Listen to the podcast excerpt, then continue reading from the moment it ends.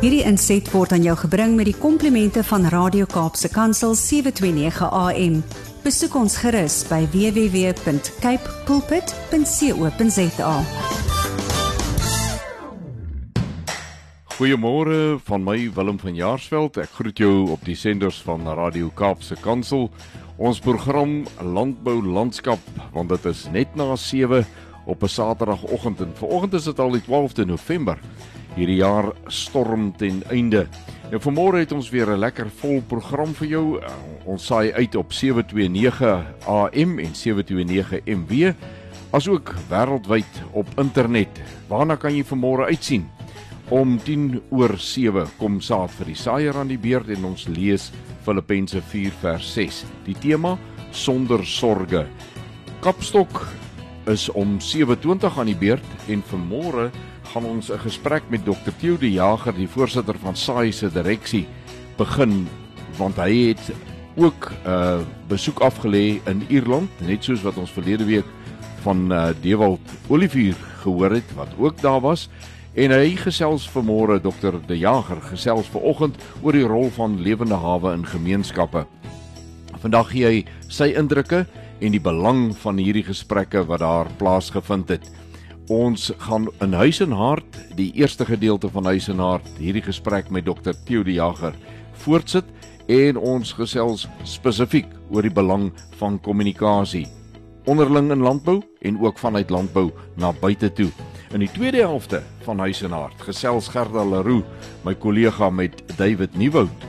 Hy is 'n oud leerling van hoërskool Clan William en deesdae van Cederberg Wyne oor die jare voor hierdie skool Augsburg Landbou Gimnasium geword het. In stories van hoop waarmee ons ons program afsluit om 10 voor 8 min of meer gesels Gerda Leroux met Lou van Renen van Beefmaster Voerkraal. Hy is die hoofuitvoerende beampte daarsom en hy vertel ons meer oor die besoek wat hulle gehad het aan Saudi-Arabië en waar daar 'n groot deurbraak gemaak is om vleis van Suid-Afrika na Saudi-Arabië te toe te kan uitvoer. Dit is altyd goed as ons in landbou 'n ligstraal kry wanneer mens in 'n donker tydperk is en is ons nie maar in 'n donker tydperk die laaste tyd in landbou veral in die vleisbedryf nie. So bly ingeskakel vir hierdie wat ons vir jou gaan voorsit. Soos elke ander Saterdagoggend word landbou landskap natuurlik vir jou aangebied met die komplimente van Cape Pots varsprodukte mark. Ek nooi jou ook om met ons te gesels deur middel van ons WhatsApp en Telegram nommer 081 729 1657 of jy kan 'n SMS stuur na 37988 of per e-pos kan jy met my gesels by wilm@capepulpit.co.za. Begin jou boodskap met die woord landbou. Wanneer ons op landbou landskap gesels oor wat in die wêreld van landbou aangaan, dan is dit met die gedagte en die doel dat ons graag jou as luisteraar so 'n bietjie 'n dieper kykie wil gee in dit wat in die leefwêreld van die boeregemeenskap regdeur die land aangaan. Ons konsentreer weliswaar nie net op die Wes-Kaap nie, ons kyk sommer so 'n bietjie wyeer wat daar buite ons provinsie se grense ook aangaan. Maar natuurlik baie lekker nuus wat ons hier uit ons eie wêreld het, want hier gebeur so baie in landbou dat daar ook baie is om oor te kan berig en baie mense met wie ons kan gesels. Dis altyd lekker om met jou die luisteraar hierdie inligting te kan deel dat jy 'n kykie kry in die wêreld waarvoor ek natuurlik sommer baie baie lief is en 'n leeftyd al agter die rug het om met hierdie wêreld saam te leef. Bly ingeskakel vir net hierna saad vir die saaier. Dis tyd vir saad vir die saaier en vanmôre ons tema sonder sorge. Ons lees Filippense 4 vers 6 en daar staan: Wees oor niks besorg nie, maar laat julle begeertes in alles deur gebed en smeking met danksegging bekend word by God. Nou ons sê sonder sorge Maar die meeste mense met wie jy praat, sal jy hoor as jy vra hoe gaan dit, dan sal die persoon sê: "Nee, man, uh so onder om, omstandighede gaan dit nie te sleg nie." Dit is 'n duidelike aanduiding dat daar definitief sorge in die persoon se lewe is. Daar's dinge wat maar druk. Nou in Filippense 4 vers 6 lees ons uitdruklik: Wees oor niks besorg nie. Ag, en hoe moeilik is dit tog net nie vir ons as mense om regtig oor niks besorg te wees nie. Met ander woorde, om sonder sorge te kan wees. Maar die belangrike, die voorwaarde vir hierdie wees oor niks besorg nie is natuurlik laat jou begeertes in alles deur gebed en smeking met danksegging bekend word by God. Nou ek weet nie of jy al probeer kla het wanneer jy danksegging uh bedryf nie. Wanneer ons 'n dank uitspreek en jy probeer in daardie dank sê uh, maar eintlik gaan dit baie sleg dan is dit nogal 'n moeilike saak want die twee is eintlik nie versoenbaar nie. Maar die belangrike wat ons moet aanleer is om in alles dankbaar te wees en alles te sien as die weg wat ons wandel onder die leiding van Here Jesus Christus. Ons het so 'n mooi voorbeeld van hom gekry dat ook daar waar dit met hom die swaarste gegaan het, het hy van die mooiste woorde, soos byvoorbeeld aan die kruis waar hy kon sê: "Vader, vergeef hulle want hulle weet nie wat hulle doen nie." Daar dit was nie noodwendige danksegging nie, maar 'n baie baie moeilike omstandigheid wat baie mooi gedagtes en woorde na vore gebring het. Kom ons bid saam. Vader, ons kom in ons afhanklikheid en ons kom eintlik so baie ver te kort dat ons kan van, vandag maar net vir U dankie sê. Dankie vir Jesus Christus wat dit vir ons moontlik gemaak het om met U so direk te kan gesels. En ons wil sê Jesus, dankie vir die voorbeeld wat U gestel het. Maar Here, ons erken vandag dat ons nie altyd die vermoë het om hierdie voorbeeld reg te volg nie. En ons gebed is dan ook vanoggend sal u ons asseblief daardie vermoë gee om met danksegging alles aan u bekend te maak dat u vir ons kan gee wat ons nodig het om ons doel op hierdie aarde te vervul. Ons sê dankie in Jesus se naam. Amen. Vir die gereelde luisteraars na hierdie program mag dit dalk lyk asof ons soms 'n bietjie te veel klem lê op wat in die vee wêreld of die vee bedryf aangaan. Ek wil tog net 'n uh, regstelling maak daaroor.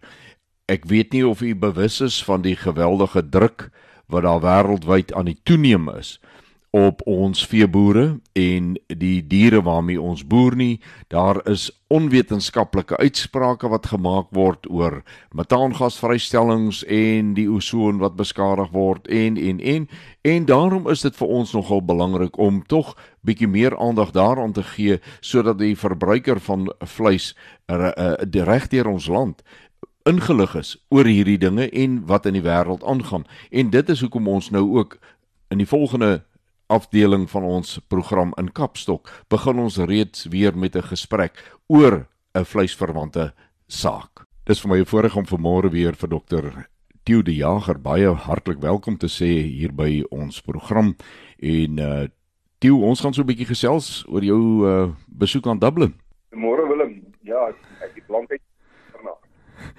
Ja, en en wat my interesseer was die Ek wil opsê die opskrif of die tema waaronder hierdie byeenkoms uh, plaasgevind het wat dit gaan oor die rol van lewende hawe in gemeenskappe in in uh nie net vir boere en klein uh, groepies nie, maar eintlik in samelewings. Wil jy ons nie 'n bietjie meer van die uh onderwerp of uh, eintlik dan die tema van hierdie byeenkoms vertel? Hoekom is dit belangrik om dit te verstaan? Willem, in die skepingsverhaal die eerste twee seuns het hulle boerdery loopbane gevolg en die die die een was 'n plantboer en die ander ene was 'n veeboer. So die die geskiedenis van veeboerdery kom reg van die begin af. Veeboerdery anker tot vandag 'n groot deel van die beginsels waar rondom veral westerse samelewings werk. Nie dat dit minder so is in ander samelewings nie, maar dit is die die westerse samelewing is tog die wat vir die van die vroegste tye af ehm um, opgeskryf was. Hmm. En dit gaan oor beginsels soos privaat eienaarskap. Die konsep van privaat eienaarskap het begin met die domestikering van diere. Eerste vorm van privaat eienaarskap was vee. En tot vandag toe is dit die grootste en die wydste vorm van privaat eienaarskap. Meer mense besit vee as enigiets anders in die wêreld. Hm. Kom oor 'n bietjie meer as dit. Gaan oor handel dryf. Gaan oor oor oor uitruiling. En dit is 'n 'n kommoditeit wat so goed is soos geld. Trouwens, is die spaarbussie van die onbankbares. Dit is die manier waarop mense hulle geld belê in berge. Al in afgeleë plekke, want dit groei. Dit is altyd meer kalvers of meer lammers. Natuurlik het dit ten diepste 'n kulturele betekenis vir gemeenskappe deur die deur, deur die wêreld heen. Kyk net hier by ons in ons eie land. Hoeveel verskillende taalgroepe identifiseer met 'n baie spesifieke ras of dit nou bees of skaap is. Die Zulus met hulle Nguni's, die Tswanas met die Tulis en dis meer. Ja. Oor 'n bietjie meer nog as dit. Onthou, diere is gedomestikeer nie vir 'n kulturele rede nie, uiteindelik te oorleef. Is 'n verskriklike belangrike bron van voedsel. Alles te doen met ons gesondheid en dit het ook alles te doen met die interaksie tussen die mens en die natuur. So in die die bespreking oor die rol van vee in samelewings. Ons gekyk na al hierdie wortels van die veebedryf, ook gaan kyk na hoe lyk die toekoms? Waaroor die huidige druk op die veebedryf? Is die aard en waar kom dit vandaan? En dan waartoe stuur dit af? Wat se kragte sal 'n mens op hierdie verwikkelinge moet probeer uitoefen boere se belange te dien. Nou Tieu, dit is dis juis uh, ons gaan in die in die volgende uh, tyd geleef wat ons gesels gaan so 'n bietjie meer die ding terugtrek na 'n uh, boervlak in Suid-Afrika. Maar dit was vir my opvallend om te sien dat dit 'n uh, baie hoë vlak by einkoms was. Ons het nou in hierdie program het ons al gesels met van die ander mense wat daar was en dit lyk vir my die wêreld het op daai platform bymekaar gekom. Toe die feit dat daar van reg oor die wêreld dan nou mense bymekaar was, gee tog 'n aanduiding dat dit 'n baie belangrike saak vir baie wye gehoor was. Hoe belangrik was hierdie byeenkoms in Dublin? Nog nooit in die geskiedenis van die mens was daar soveel druk die verhouding tussen mens en dier soos nou nie. En dit begin altyd met uh, regulasies of wetgewing oor dierewelsyn en dan word dit uiteindelik ehm um, diere akkommodasie, diere gemak, diere geluk asof ons weet wat 'n die dier sou gelukkig maak. En en en van diere geluk af gaan dit baie vinnig na diere regte toe en die reg om te lewe en in in nie opgeëet te word nie, nê. Nee. Ja. Ehm um, en dis dis waar hierdie enorme dryf na plantgebaseerde alternatiewe vir vir diereproteïene vandaan kom. Nou by hierdie geleentheid was daar topkundiges in die wêreld, akademici van letterlik universiteite al ses die kontinente. Daar was ehm um, veekundiges, daar was diere gesondheidspraktisyns. Ehm um, daar was voedingskundiges wat nogal 'n baie sterk stem laat hoor het. Um, maar daar was ook sosiale wetenskaplikes en kommunikasiewetenskaplikes. Mense wat analises gedoen het van die strukture wat hierdie tipe van druk probeer toepas en ook probeer kyk het wat sou die agendas daar agter wees. Hmm. Ehm um, daar was ook beïnvloeders op sosiale media. En natuurlik was dit dan nou nou vir my my die groot voorreg om die stem van die primêre produsente te wees en om om boere se stem te laat hoor hier agter. En die die mees interessante vir my was om die punte met mekaar te konnekteer en dan te probeer kyk waarheen stuur ons af? En hoe moet ons kommunikasie as boere wees? En wat ook moet ons anders doen? Want kom ek sê nou yeah. Ja. elke boer kan die hantering van sy vee nê? Ja.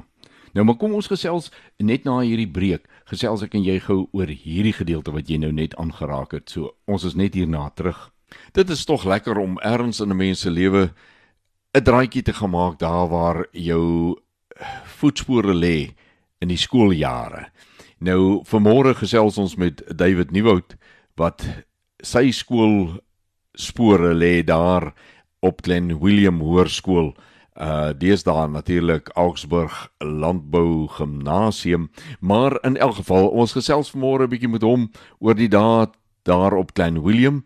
Uh hy het 'n draai daar gemaak en verder gegaan in die wynbedryf en uh hy is deesdae 'n groot man daar by Cederberg Wyne, maar vanmôre gesels ons in Huisenaar onder andere met hom, maar ons sit ook in Huisenaar die gesprek met Dr Theo de Jager voort oor sy besoek aan Dublin in Ierland.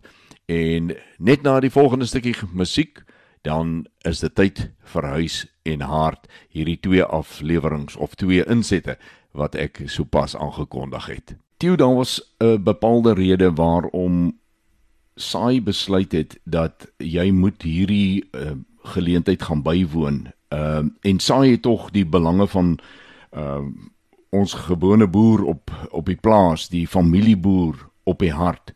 So daar moes 'n 'n insig gewees het wat sê op hierdie vergadering gaan dinge gesê word wat moet terugkom plaasvlak toe hier in Suid-Afrika. Maar jy's ook 'n man wat nog steeds by die Wêreldlandbou Organisasie betrokke is met hoë vlak uh vergaderings daar en gesprekke. Hoe sien jy gaan dit van daar op die hoë vlak deurgebring kan word tot by ons boere op grondvlak in Suid-Afrika. Ek wil hom ons ek ek is nou later vandag op pad na Sharm el Sheikh in Egipte met COP27 die die klimaatsberaad en dit sal nou die 4de beraad wees waar ehm um, diereproteïene so hoog op die agenda is en dit gaan veral oor die druk op metaangasvrystellings van herkouers. Ehm um, jy weet voor dit tot vir basies hier in 2017 was landbou nie regtig op die radar van die klimaatsaktiviste nie. Maar skielik, hier van 2018-2019 af, um, is die boere skuldig aan die meeste van wat wat wat foute is in ons klimaat en en ons kry nou veral 'n klomp weerlig oor die metaangasvrystellings. Nou, ek dink in Suid-Afrika voel ons daai druk nog nie so erg nie. Hmm. Byvoorbeeld na die implikasies van hierdie debat in 'n land soos Nieu-Seeland waar die regering op sluit besluit het dat hulle gaan 'n belasting hef kop op herkouers. Boere gaan moet betaal vir die aangasvrystellings van hulle herkouers. Kyk hoe word Nederland op sy kop gekeer deur boere wat weekliks strate toe gaan en groot ehm um, chaos veroorsaak op op op hoëweë met hulle trekkers en hulle oesmasjiene omdat die regering in Nederland besluit het dat in die volgende 8 jaar gaan hulle hulle veekudde moet halveer. Hmm. Daai druk ons nog nie, maar ons gaan hom voel. En ons moet betyds as boere vir mekaar begin vra, hoe hanteer ons hierdie tipe van druk, nê? Nee, Veral van die markte af. Dit gaan nie net hier oor die ou wat beeste aanhou op sy plaas nie. Dit gaan oor internasionale handelsaksie teen lande wat nie maatreëls het om sy metaangasvrystellings te hanteer nie. En ehm um, ons geveg daaroor gebeur op drie fronte. Ons beklei teen die drogredenasie dat vleis en diereproteïene nie gesond is vir die mens nie. Inteendeel, ongesond om nie diereproteïene te eet nie. En die wetenskap ondersteun ons nogal sterk daarop. Ek dink ons het in die afgelope jaar veral van die voedselstelsels beraad van die VN het ons 'n hele paar slagvelde op op die terrein van die wetenskap gewen. Die tweede front van geveg is is is baie moeiliker en dit gaan oor klimaat, biodiversiteit en en natuur. En hier gaan dit eintlik maar oor die ehm um, wanbalans in die argument. Daar word net gekyk na ons vrystellings, daar word nie gekyk na landbou se sekwestrasie vermoë nie, want alle ander sektore van die ekonomie kan net redeneer oor hoe hulle hulle vrystellings gaan verminder bank ook die ander uh, sektore se vrystellings. Ons is die enigstes wat so intensief met plante werk. En dis hoe hoe koolstof gesekwestreer word. Dit gaan eintlik oor hierdie derde gevegsfront en dit is die morele gedeelte. Dit, dit gaan oor die vraag oor hoe behandel ons diere. Ehm um, deesdae wil 'n verbruiker 'n QR kode uh, skandeer op sy selfoon en dan sien wat presies was die die uh, waardeketting op die plaas. Hoe hoe is 'n vark behandel voordat hy geslag is? Wat se akkommodasie het hy gehad in die tipe van dinge nê? En is dit nou regtig nodig dat ons die vark moet eet? Kan ons nie dalk boontjies eet wat dieselfde voedingswaarde het nie? Mhm. Mm Jy sien, uh, ek dink ons is baie keer geïsoleerd uh in in Suid-Afrika en ons besef nie wat die wêreld se tendense op ons gaan loslaat nie. Uh daar's tog 'n algemene kennis uh daar buite dat in Suid-Afrika is baie van ons gemeenskappe se welvaart gekoppel aan hierdie diere. Met ander woorde, ons kan hoë vlak uh, redenasies hê oor baie van hierdie goede, maar as dit kom by jy vat 'n man se amper sy lewensbestaan weg, dan kry die hierdie ding mos nou totaal 'n ander kleur. Het dit nie ook dalk in Suid-Afrika 'n politieke konnotasie as jy daarna kyk nie? Ja, daar's altyd 'n politieke konnotasie ook, um, maar maar nie so sterk partypolities soos wat 'n ou dit het met die groen partye in ehm um, Europa nie, nê. Ons on, ons is die druk van die groen partye nog gespaar in die parlement in die in in in die wetgewer en die beleidsmaker se kringe. Maar hier by ons is daar organisasies en strukture wat eintlik maar selfs meer aktivisties kan wees. As jy byvoorbeeld vat na 'n uh, eh, ehm um, vat wat, wat se aksies teen boere geneem is in die afgelope 2 2 en 'n half jaar deur die SPCA. Mm. Wat nie meer wil hê dat 'n boer moet klein kettingkies om die nekke van kalfies sit wanneer hulle in hulle voerhokke is waar hulle van melk af moet beweeg na um, na na groeimeel toe nie. En dis 'n praktyk wat vir dekades lank kom en wat glad nie ehm, 'n negatiewe impak het op die dier se gemak of se gesondheid nie. Inteendeel wesenlik meer kalvers oorleef daardie oorgang as gevolg van die feit dat hy 'n kettingkie om die nek het en nie kan omdraai in sy hokkie dan sy meel bevuil nie. Ja. Ehm ja. um, so so on, het 'n element daarvan in die Suid-Afrikaanse samelewing, maar by verre nog nie op die beleidsmakende vlak so sterk soos die Europeërs, die Amerikaners en selfs die Australiërs en die Nieu-Seelanders nie. Wat moet ons doen as boere? Anders doen as wat ons nou doen om in pas te kom met die wêreldtendense. Weet dit moet begin by dit wat ons gesamentlik doen, nê. Nee, dit dit moet begin by die manier hoe ons ons organisasies inrig wat beleidsbeïnvloeding moet doen.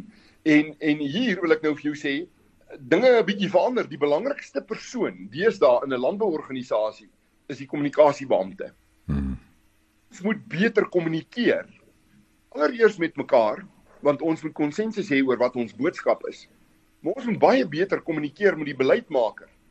Meer belangrik nog, ons moet baie beter kommunikeer met die verbruiker. Dis oorlewingsbelang dat ons daardie vrou wat voor 'n winkelrak in 'n winkel staan en moet kies wat haar gesin hierdie week gaan eet. Moet haar aan ons kant kry. En ons moet ook verstaan dat sy kom nie noodwendig meer op 'n plaas nie. Sy sy het nie noodwendig meer 'n oupa of 'n oom wat nog uh, uh, um, op 'n plaas is nie. Sy verstaan nie die wêreld agter daardie winkelrak nie. Dit was baie maklik om 'n dokumentêr op TV te kyk en te sê, "Wow, ek gaan nooit weer vleis eet nie. Ek gaan nooit meer melk drink nie, want kyk hoe word die arme koeie behandel." Ek ek het nog nie 'n boer ontmoet wat moet veeboer wat nie 'n passie het vir diere nie. Ek het nog nie 'n boer ontmoet wat moetswilliglik sy vee gaan mishandel nie. Die die krisis kom in by die moderne verbruiker wat diere en hulle regte begin gelykstel met mense en ons regte. Ja. Daar's 'n verwarring.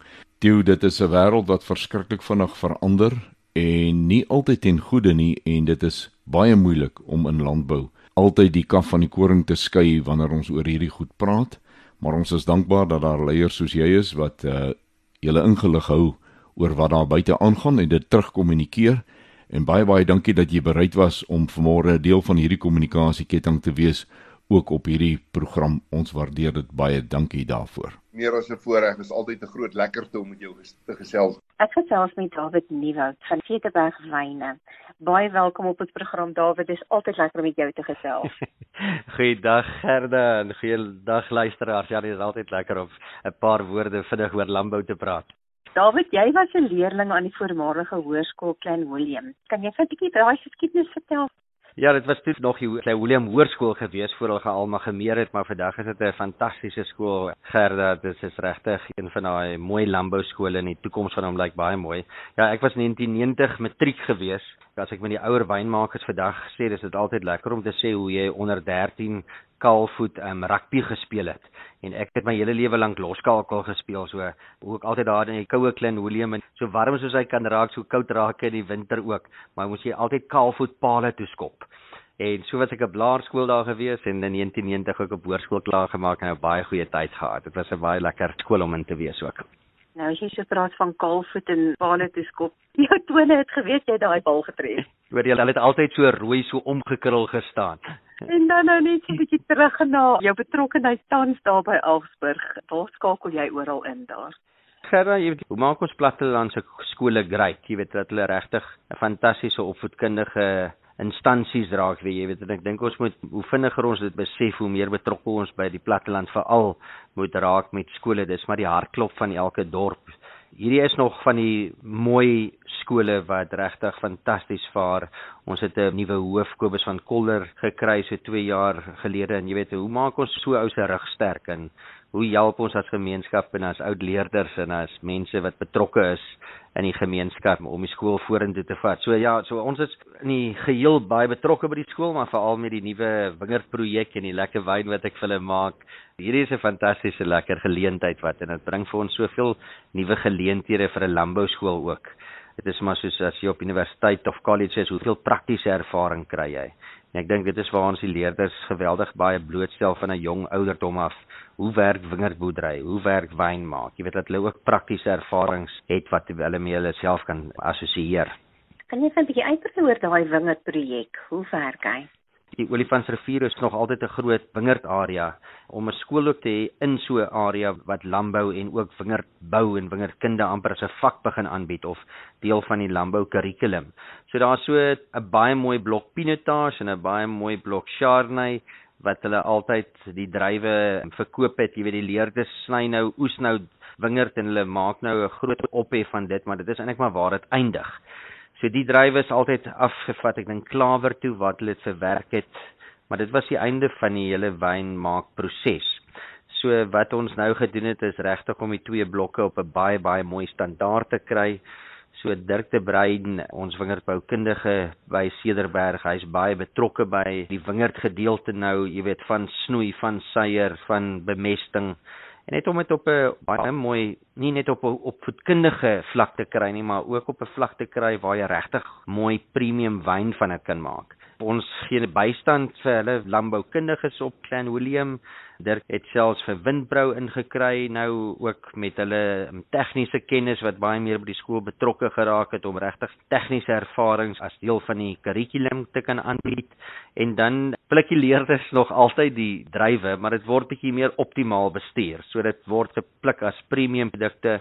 Ons bring dit op Cederberg toe waar ek dan die wynvulle maak. So ons maak 'n baie mooi gehoute Chardonnay, iets wat mens lekker trots op kan wees. So die Chardonnay is bietjie meer nie 'n ligter styl nie, maar is bietjie meer vruggedrewe. My styl is baie hoe sê hulle clean cut fresh and alive. So ons probeer alhoewel dit na Franse eikevate vir 10 maande gaan, probeer ons nog dit altyd 'n lewendige wyn maak. En dan die pinotage is nog 'n interessante een. Jy weet die wynstyle het so verander in die laaste 10 jaar en jy moet tog wel redelik bybly met tendense. Soos hulle sê, jy weet jy, jy moenie net altyd die trends volg nie, maar dit is belangrik om ook te weet wat in die wêreld van wyn aangaan. So die styl is bietjie ligter pinotage. Dis hierdie groot vet wyne wat net die Botha wildboere sal drink nie.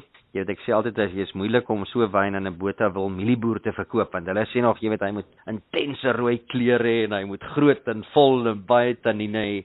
Hierdie is ook in Franse eikevate, bietjie ouer vate, so vir plus minus ook 10 tot 12 maande en dis in 'n ligter tipe styl gemaak, maar dit is baie moderne wyne. So dit is die twee wat ons op die oomblik maak. En dan bemark jy dit onder Karoo kopwyne, nie? Dit sy eie handelsnaam die Karookop handelsmerk. Dit is destyds met die wynvrou oorsprongskema in 1978 is dit as 'n geografiese area gesertifiseer alhoewel dit nooit gebruik was nie. Jy weet, hulle het maar destyds klomp nuwe areas net gesertifiseer as moontlike spesifieke areas met 'n eie klimaat vir geografiese wyn van oorsprong. So ons is besig met die wyne spiritusraad. Ons noem dit Karookop, maar ons mag dit nog nie sertifiseer onder Karookop nie. Karookop is obvious die naam van die pragtige berg agter die skool. Soos 'n baie ikoniese berg eintlik in Klein Willem, Karookop. So op die oomblik is dit 'n Karookop Chardonnay en 'n Karookop Pinotage, maar ons verkoop dit nog net as Karookop White and Red. Maar hopelik met die nuwe oes volgende jaar sal dit 100% 'n gesertifiseerde produk ook wees. Dit is mos 'n skool waar daar 50% meisies is en 50% seuns. So daai meisies gaan 'n groot geleentheid kry om in die wynbedryf betrokke te raak. Dit is wat die skool geweldig aantreklik maak vir iemand wat ook 'n toekoms in landbou soek of jy weet wat net 'n bietjie geprikkel word in landbou. Jy weet dis die enigste skool van die Wes-Kaap volgens my kennis wat nie net seuns is nie. En as jy kyk hoe groot vrouens en meisies vandag in die wynbedryf, jy weet as jy kyk na wynmakers, baie vrouens wynmakers raak. Kyk, hulle is vrek goed, né? Hulle bak goed, hulle kook goed, hulle is baie ingestel op geurprofiele en presisie. So vandag is dit 'n natuurlike geweldige gewilde beroep geraak onder vrouens en ek dink dit is die ideale geleentheid vir dogters en dit is van klein vee wingerd enige iets regdeur maar ek dink daar's baie geleenthede waar jy geprikkel word. So Gerda dan die studente of die leerders, hulle besoek die keller ook, né? So dit is 'n lekker deel hulle kom vir 'n dag op Cederberg toe. Hulle doen alles van ons stingel pres wyn maak, gis bysit, vate vol maak. So hulle word nogal baie die hele spektrum gewys wat dit eintlik baie lekker maak en is interessant na die tyd die meisies kom vra jou baie meer vrae as die seuns gewoonlik. So nee, daar's definitief baie geleenthede rondom dit. Het jy dalk 'n boodskap aan ouers leerders? Ja, kyk, dit moet jou beste tyd van jou lewe wees. Jy weet as as jy in die skool gaan, is dan wil jy mos nooit skool toe gaan amper nie. Maar dit die lekkerste tyd van jy het so min verantwoordelikheid nog hoe vroeër jy jouself kan in 'n nie in 'n spesifieke beroep nie, veral as jy in die landboukant ook, jy weet daar's so baie geleenthede in landbou vandag. Uh mense dink net aan boere, maar dit dit is 'n klein klein persentasie van die hele chemie van landbou, van navorsingsgeleenthede in landbou. So as jy regtig ware 'n passie vir landbou het of die chemie agter landbou het, is dit iets wat jy definitief kan bekwam. En hou jou speelveld oop, jy weet. Dit is wat lekker is van landbou. Jy hoef nie 'n spesifieke rigting jouself as 'n spesialis te posisioneer, jy weet. Hou jou speelveld oop want daar is soveel geleenthede. So nee, ons het 'n lekker jong dinamiese span onderwysers daar by Oudtshoorn vandag dit is 'n skool vir geleenthede. Dit is wat lekker is. Jy weet, dis nie net 'n sportskool of net 'n akademiese skool nie. Jy van die mooiste landboukomponente by wat baie mooi gevestig is. So nee, as jy geleentheid soek in landbou en jy's dalk 'n dogter of 'n seun, absolute skool om na te kyk. David en dan nou het ek 'n voeltjie hoor sluit nê dat die bestuur van Elsfors oud studente bond besluit het om vir jou te vereer met 'n spesiale toekenning vir jou lojaliteit teenoor sy alma mater en die inisiatief wat jy geneem het om hierdie suksesverhaal te help skryf. Baie geluk met hierdie toekenning. Ag, dankie. Ja, dit was 'n nice toekenning om te kry. Nou, waar kan jy gekontak word as daar verdere inligting verlang word? By alle restaurante behoort jy dit nou al te kry as wyn by die glas, by die bottel. Jy kan dit in Klein Willem se top se seker die grootste kliënt dan Veldskoen draai alle plekke wat op Klein Willem enige wyn verspreiding hou dit aan. Ons gaan dit bietjie in die Weskus begin versprei. Dit gaan éventueel aanlyn beskikbaar ook wees. As dit 'n geregistreerde produk is, definitief in die toekoms gaan jy dit aanlyn kan koop. Andersins bel vir Janine of Aubrey by ons kantoor by Cederberg Gelders. Baie dankie, dit is lekker om met jou te gesels vandag. In stories van hoop deel ons 'n storie wat sommer baie hoop gee vir die veebedryf in Suid-Afrika. Gerda Leroux het met Lou van Renen gepraat oor hulle Saudi-Arabië 'n besoek en die ooreenkoms wat daar beklink is sodat ons weer vleis na daardie deel van die wêreld kan uitvoer. Dis teen die agtergrond van back and closure wat op hierdie stadium 'n baie groot beperking plaas op wat ons met ons vleis kan doen in oorseese markte en daarom word dit beskou eintlik as 'n baie mooi storie van hoop. Moet nooit hoop op uh, gee nie. Al lyk omstandighede hoe donker en duister daar kom op die mees onverwagse oomblik 'n straal van hoop deur en dan is ons so dankbaar daarvoor. Luister gerus hierna.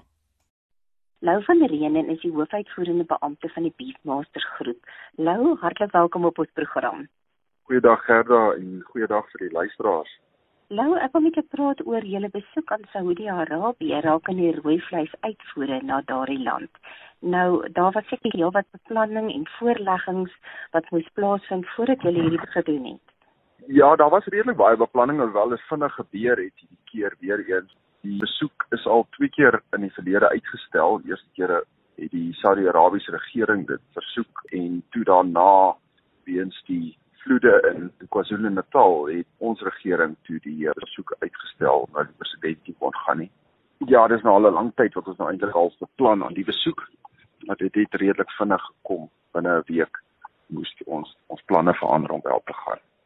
Wat is die belang van hierdie besoek vir ons Suid-Afrikaanse rooi vleisbedryf? Ek dink die belang is is natuurlik dat ons probeer om die uitvoere te stimuleer in 'n groter plan wat ons het na 2030 toe om die uitvoere werklik by 20% uit te kry van die land se produksie en monetêre waarde en dan dit bou natuurlik ons nou die hele industrie uit. Dit die industrie het uh, invloed op ander industrieë ook in landbou, toerusting wat ons aankoop en ook voere wat ons aankoop wat weer direkte impak het byvoorbeeld op die mieliebedryf. So alles dit is 'n positiewe as ons beter markte kan kry. En jy praat net so van hierdie groot plan wat werk na 2030 toe. As ek dit reg het, dan is ons uitvoere tans net maar so op 4% nie. Ja, 4% is baie laag en intedeel dis nog laer as dit hierdie jaar want ons het markte verloor weens back and flow uitbraak en wat uh, die markte natuurlik ons nou nie weer toelaat dat ons na dit toe uitvoer nie. So hierdie is 'n positiewe ding om werklik weer terug te gaan na daai posisie toe, maar dit ons glo dat ons kan dit stadig gaan uitbou hoe meer vertroue ons natuurlik oor jare in daai markte inkry. Hoekom sê jy sê is ons rooi vleisproduk so gesog oorsee? Jy moet verstaan daar sekere streke in die wêreld wat natuurlik produsente is soos FSA, is uitvoerders van agterkwadsnitte, Australië is uitvoerders Brasil is uitvoerders van baie vleis en daar is sekere produkte wat gesog is in sekere streke en die spesifieke streek wat ons op fokus is wat ons noem nou MENA is Middle East North Africa wat nou insluit van Egipte, Jordanië, Kuwait, lande soos Verenigde Arabië wat nou Dubai en, en Abu Dhabi insluit, Qatar en Bahrain. So al daai lande is lande wat heidaglik by ons koop en hulle verkies ons produk want ons produk het minder vette, is meer gesond, is ligter van kleur, is meer na die Europese wiel se kant toe en dit is historiese moslimlande wat aan ons produk verkies word. Die ooreenkoms wat gesluit is, gaan baie werkskepping vir ons land bybring. Ja, ek dink dit gaan dalk moontlik net help dat ons die werke wat ons het kan behou en dat daar nie so baie mense afgedank word nie. Dit die back and flow uitbraak het 'n geweldige impak op hierdie industrie. Ja, as voedkrale wat besig is om totaal en al toe te maak, party wat verkoop word as gevolg van dit party wat die invloed baie sleg is op wat uh, besig is om te beplan om mense af te dank. So ek dink dit het 'n geweldige impak op die industrie en as ons net kan probeer om die negatief om te draai dat ons net meer mense weer hulle werkversekering gee, dink ek gaan dit dalk klaar baie help maar oor die lang termyn gaan dit verseker werke skep, ja. Hoe kan die produsent ook deel word van hierdie ooreenkoms of hoe kan hulle hande vat met julle? Kyk, ek dink al die produsente is buitendien deel van die ooreenkoms. Dis nie 'n ooreenkoms wat geslote is vir 'n spesifieke deel van die sektor, byvoorbeeld vir 'n voedkraal of vir 'n abattoir of vir 'n verpakkingsaanleg nie. Ons het gesien vandat ons markte verloor het in middelmaart tot nou toe hierdie jaar het die beesprys stadig aan afgekom, weet wat na die boere toe was en dis as gevolg van die feit dat daai markte nie meer daar was nie. So dit is 'n natuurlike proses wat ons meer vleis uitvoer het ons definitief meer vraag en dan betaal mens meer om die beeste te kan bekom en dit is hoe die produsente werklik eintlik baat van daarbey. Die persepsie wat daar is dat produsent nie daaruit voordeel finansiële voordeel trek nie is nie waar nie. En ook dink ek die enigste manier wat die produsent regtig eintlik daarby kan uitkom is om na daai organisasies toe te gaan, byvoorbeeld 'n abattoir wat dan goedgekeur word om te kan uitvoer om met hulle te gaan praat en te hoor wat presies wat hulle is. Hulle moet hulle produkte bemark en gaan uitvind wat is dit wat die produsent kan doen om by daai mark aan te pas. En ek dink dit is belangrik. En dit kan enigiets wees. Dit kan seleksies wees, dit kan genetika wees, dit kan groei wees, dit kan grootte van karkasse wees. Daar's baie faktore. asseblief ondersteun dit. Dink dit is vir ons uh, en vir die industrie en die boere baie nodig. En baie dankie dat julle navraag doen daaroor.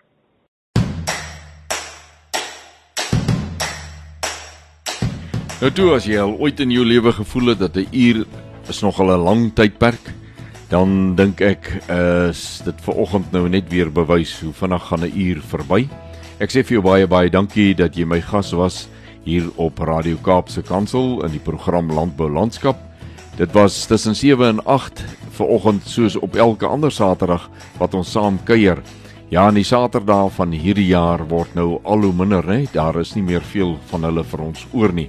Ons sê baie dankie aan Cape Pots varsprodukte mark wat hierdie program vir ons moontlik maak en ons vra dat jy ook met jou vriende en jou familie sal deel uh dit wat jy hier gehoor het dra die boodskap uit en nooi hulle om saam te luister dis altyd lekker as elke persoon sommer self die boodskap van 'n program kan kry en dit kan herkou daar op sy eie tyd of haar eie tyd Onthou om met ons te gesels soos wat ek al die nommers en plekke aangewys het vroeër in die program waar jy met ons kan deel. En dan tot ons weer saam kuier uh, volgende Saterdag natuurlik om 7. Groet ek Willem van Jaarsveld en mag jy elke oomblik Vader se guns op jou lewenspad beleef. Wederom